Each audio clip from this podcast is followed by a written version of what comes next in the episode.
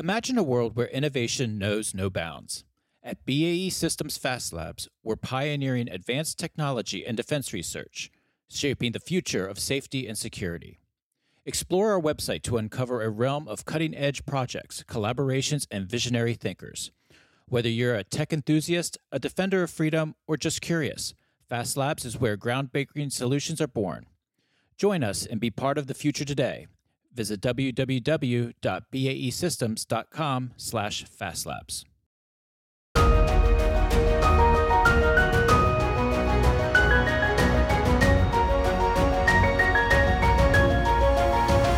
All right, welcome to From the Crow's Nest, a podcast on electromagnetic spectrum operations. I'm your host, Ken Miller, Director of Advocacy and Outreach for the Association of Old Crows, and we are here live at AOC 2021, our 58th annual International Symposium and Convention. Thanks for listening. I want to thank our episode sponsor uh, for today, uh, Samtec. Samtec is an international supplier of RF, signal integrity, and flexible power connectors. They provide ex- exceptional service, quality products, and convenient design tools. Samtec understands that taking care of their customers and their employees is paramount, which makes them a leader in the connector industry. So, my guest today for this episode uh, from the Crow's Nest here at AOC 2021 is Brigadier General AnnMarie Anthony. Uh, she is the Director of Operations for Joint Electromagnetic Spectrum Operations at U.S. Strategic Command. Uh, and before I welcome her onto the show, uh, she is going to be serving on a panel this afternoon uh, uh discussing the electromagnetic spectrum superiority strategy. Uh, and for our listeners, we just released, recently had an episode with Brigadier General uh, Darren Lala, who is the Deputy Director of the EMSO CFT. He's going to be chairing that session with Brigadier General Anthony along with uh, Ms. Harris from the Office of the CIO and Mr. David Tremper. So we're going to talk a little bit about uh, that session this afternoon and a little bit about where we are going uh, in Stratcom on uh, uh, EMSO. So Brigadier General Anthony, thank you for joining me here on From the Crow's Nest. Thank you so much for having me. I'm, I'm glad to be here. All right, so let, us start a little bit to help uh, EMSO. Oh, certainly. So let's first start with the Joint um, Electromagnetic Warfare Center. Uh, this organization, kind of kindly referred to as the Juke, um, is, has two main uh, responsibilities support to the combatant commands for electromagnetic spectrum operation, as well as international engagements. For support to the combatant commands, they provide training to include, to include mobile training teams on electromagnetic spectrum operations. And they even teach an electromagnetic theater operations uh, course. And as we're standing up under the implementation plan, a, a new concept at each of the combatant commands t- called the Joint Electromagnetic Operations Cells. These are cells typically of about anywhere from six to 10 people that support that combatant command's um, planning, situational awareness, and command and control of the electromagnetic spectrum. And the JEWC provides the training for these cells. As far as operational support goes, they are there for on call EMS planning as well as modeling and simulation support. And they also have a final role. They are the operational manager for the electromagnetic battle management tool and the data fusion effort. So they are the ones, and this the EMBM electromagnetic mm-hmm. battle management tool is a tool that's going to be used by the JEMSOC. And what the JEWC does is make sure that that operational view is infused in all part of the tool development. And so they, they provide kind of that reach back expertise for the operators out in the field and then be able to transition they what they learn in, into the into the capabilities that go back out to the field for the solution. Correct. They actually, it's even more than reach back. They will they work directly with the JEMSOC personnel and bring them in to test out the software. And so we're making sure that that operational view, that operational need, is infused in the entire program. And so everything is seamless because uh, the the theme to, obviously for this week is all domain operations. So we don't fight in one domain anymore. It's all at the same time. So the, the JEWC really makes sure that we have that ability to uh, have that advantage across all the domain warfighting domains through this spectrum. Correct, correct. So they're they're doing that training and that support. Um, the other kind of important thing is that the international engagement aspect, and I know this is the Association of Old Crows International Symposium. And so they work with NATO to make sure that the NATO EMS um, their superiority strategy is aligned with the um, US's um, EMS strategy. And they also work closely with Australia to bring some electromagnetic spectrum operations into their joint uh, operations center. And through this work with Australia, this uh, bilateral agreement has actually expanded to a Five Eyes working group. So they really are kind of our arm that's out there making sure that we're working with our um, our allies and partners to ensure interoperability through the electromagnetic spectrum.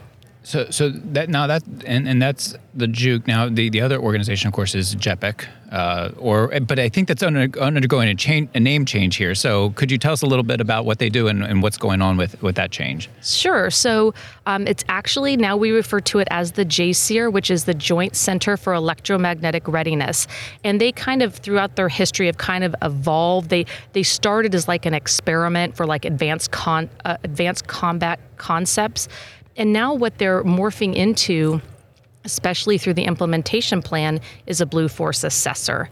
So they look and develop Blue Force tactics, techniques, and procedures, as well as assess uh, Blue Force readiness, really answering that question are we ready and able to operate in a complex electromagnetic operating environment? Um, so now you're going to be on the panel this afternoon with uh, Ms. Harris from the CIO, uh, Office of the CIO, um, who I'm going to interview a little bit later this morning, uh, and and Brigadier General Lala um, to talk and David Tremper to talk about this uh, electromagnetic spectrum superiority strategy. And yesterday on one of our uh, show daily episodes, uh, when we were talking about like what do you expect for today being day two. Uh, they said, you know, day one is kind of strategy. Day two is rolling up your sleeves and who's going to do that, who's going to do the work, and and basically your panel is are the people responsible for doing the work of the strategy. So I wanted to get your thoughts on what is the message that you're going to deliver at uh, this uh, important session this afternoon, and and what do you want attendees and listeners to know about how the role that Stratcom is playing in this overall mission? So you're right. I, I, would refer to the people that are on the panel this afternoon um, as the doers. Um, as you know, uh, Brigadier General Darren Lala uh, led the team that developed the implementation plan, and Ms. Vernita Harris, she's in charge of the policy and governance for electromagnetic spectrum. Uh, I represent Stratcom as the operational lead. And I think what I want the attendees to walk away with um, is that as you look at the group, um, including uh, Dave Tremper from OSD A&S, he does the acquisition of um, EW uh, programs, is that we are a group that are we're working together. Uh, this isn't the first time I've met anybody. This isn't even the first time that we've all sat on a panel together because we work hand in glove every day to realize what the electromagnetic spectrum superiority strategy uh, laid out. We, it really is DC governance to the warfighter coming together um, to advance in that in the EMS arena. Uh, in, in January of this year, we had uh, another series, a AOC leadership series, and we had uh, the Vice Chairman of the Joint Chiefs of Staff, uh, General Hyten. Uh, he spoke to the AOC, and he, he said something extremely interesting that I 100% agree with, um, because there's been a lot of talk about, you know, where does EMSO EW fit in the in the, in DoD and the joint in, in joint service? Uh, and he said the first thing we have to do, quote, the first thing we have to do is make Stratcom whole in the EW community because they are under resourced, undermanned, and not fully capable of performing the EMSO duties they've been given. Um, and that was in January, and and we you've had a we've had a, a really busy, productive year. Um, could you talk a little bit about efforts that you're excited about and that are coming to fruition to make EMSO whole in Stratcom, and and and kind of what do you see uh, in in the in, in in the future on that front? Oh, certainly. So the, you're right. This has been an exciting year, and I think probably the most important thing that happened this year was the signing of the implementation plan, and that implementation plan outlines the steps to make Stratcom whole. So I kind of look at it in three different ways. It makes our responsibilities whole. So, up until now, U.S. Uh, Strategic Command's UCP responsibility was advocacy. And with the implementation plan, it expands our responsibilities into the operational realm and the training realm. So we have our responsibilities whole in this particular mission area. The second thing it does, it makes us organizationally whole. We are standing up the Joint EMSO Center. This will be a two star led direct report organization to the commander of STRATCOM, and their job is to do electromagnetic spectrum operations for the Joint Force. So once we have those responsibilities whole, we have that organization whole. Now we know what resources we need to make it whole, and we're also working on that as well. So I think it's a really exciting time to be involved in electromagnetic spectrum operations at Stratcom as we stand up this new organization with the new responsibilities and the appropriate resources. And, and uh, so, so uh, later in later in the day, I'm going to have the opportunity to have a fireside chat with uh, M- Michelle Flournoy. And uh, she has a long, distinguished career, um, really kind of at the strategic level. But she's she's another person who's really kind of rolled up her sleeves and taken responsibility through QDRs and and other uh, strategic efforts with DoD transformation. Um, and you were talking about resources. You know, we we, we want to get to the point where we understand the resources that we need to to do the job, um, and that's going to require a lot of DoD wide transformation in terms of being able in, in very uncertain and uh, challenging and oftentimes uh, with conflicting budget uh, priorities. How, how do you define those, what, what resources you need, and how do you transform DoD to get there? So, what are some of the things that you would like to hear or you expect to hear from Ms. Flournoy this afternoon as someone who's uh, shepherded a lot of this stuff over 30 years, 20 years? Um, what are some things that you think looking forward in terms of DoD wide that from a operational perspective you need you want to see coming through Stratcom? Well, so, you know, as Admiral Richards stated in his posture statement um, earlier this year, the electromagnetic spectrum is an infinite battleground, um, enabling warfighter in all domains and functions. And adversaries like China and Russia have paid attention um, to our use and dependence on the electromagnetic spectrum and do seek to challenge our uh, dominance in that area. So, what I would like to see is that um, as we look to counter this threat, the U.S. continues to advance um, technology in the electromagnetic uh, spectrum realm, realm for our systems, and we execute capabilities through dedicated organizational elements. And, and I really do believe that the Department of Defense um, signing the implementation plan is a great step forward to realizing this. Great.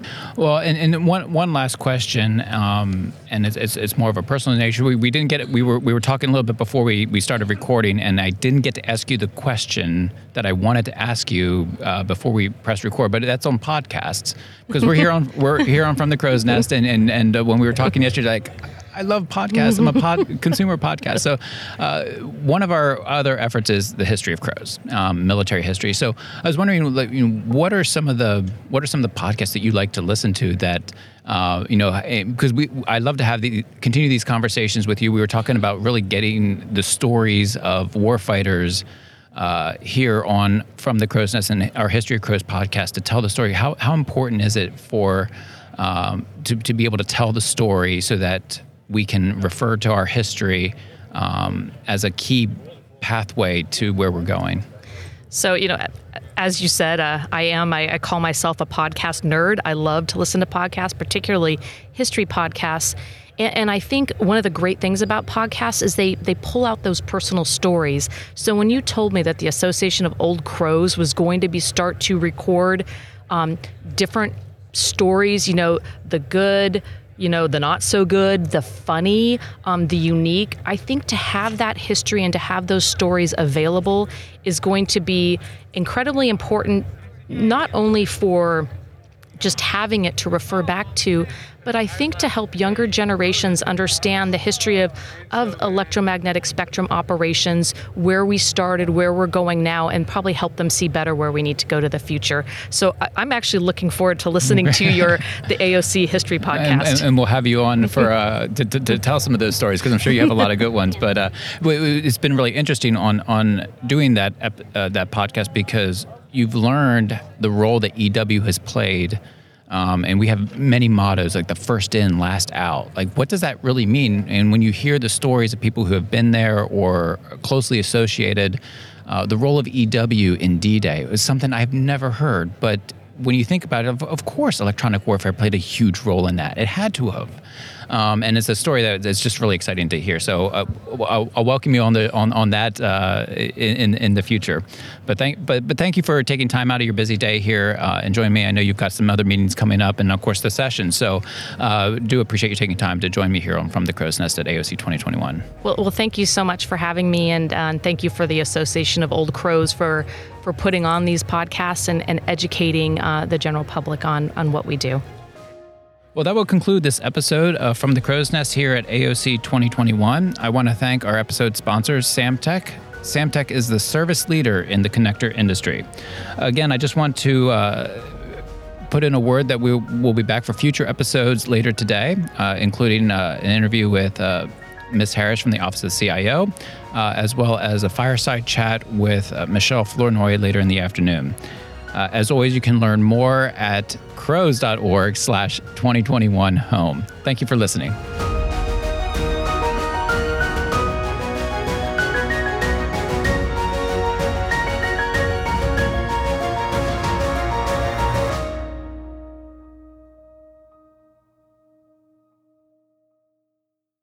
Fast Labs, powered by BAE Systems, is at the forefront of advanced technology and defense research, development, and production. They're pushing boundaries, breaking barriers, and innovating for a safer world. Check them out at www.baesystems.com/fastlabs.